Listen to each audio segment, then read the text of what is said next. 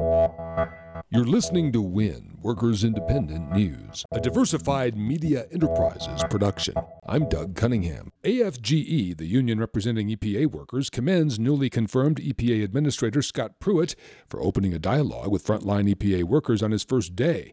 But AFGE President David Cox Sr. also says he's eager to see if Pruitt stands by a commitment to seek guidance from people who have made it their life's work to protect America's air and water. AFGE Council 238 President John O'Grady says as Trump scales back EPA's work, Pruitt will face inescapable realities that scaling back will have massive implications on EPA's work. RNs and staff at Delaware County Memorial Hospital have planned a two day unfair labor practices strike March 5th and 6th.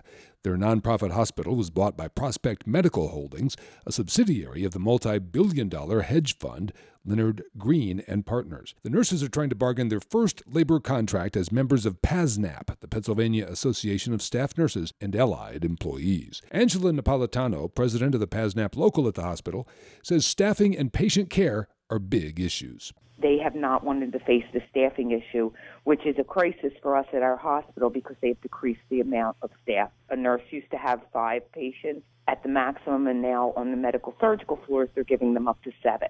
The 5th and 6th of March is our scheduled strike, but we do have a meeting with them scheduled for the 28th of February. So we're hoping that they will come to the table with some more proposals for us. They've been lacking, we've given them all our proposals on staffing and other issues that are important to us. Napolitano says so far, Prospect Medical and its hedge fund owner are not bargaining in good faith, are hostile to the union, and disrespecting the nurses.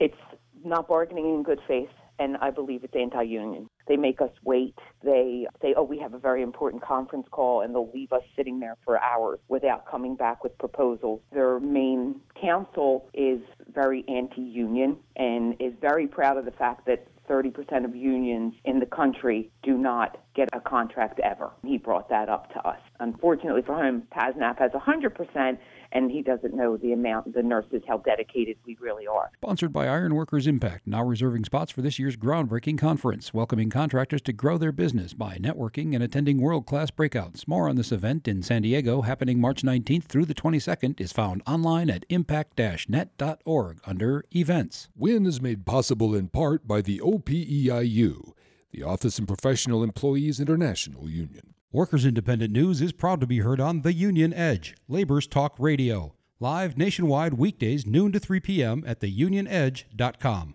You've been listening to WIN, Workers Independent News. For more information, visit laborradio.org.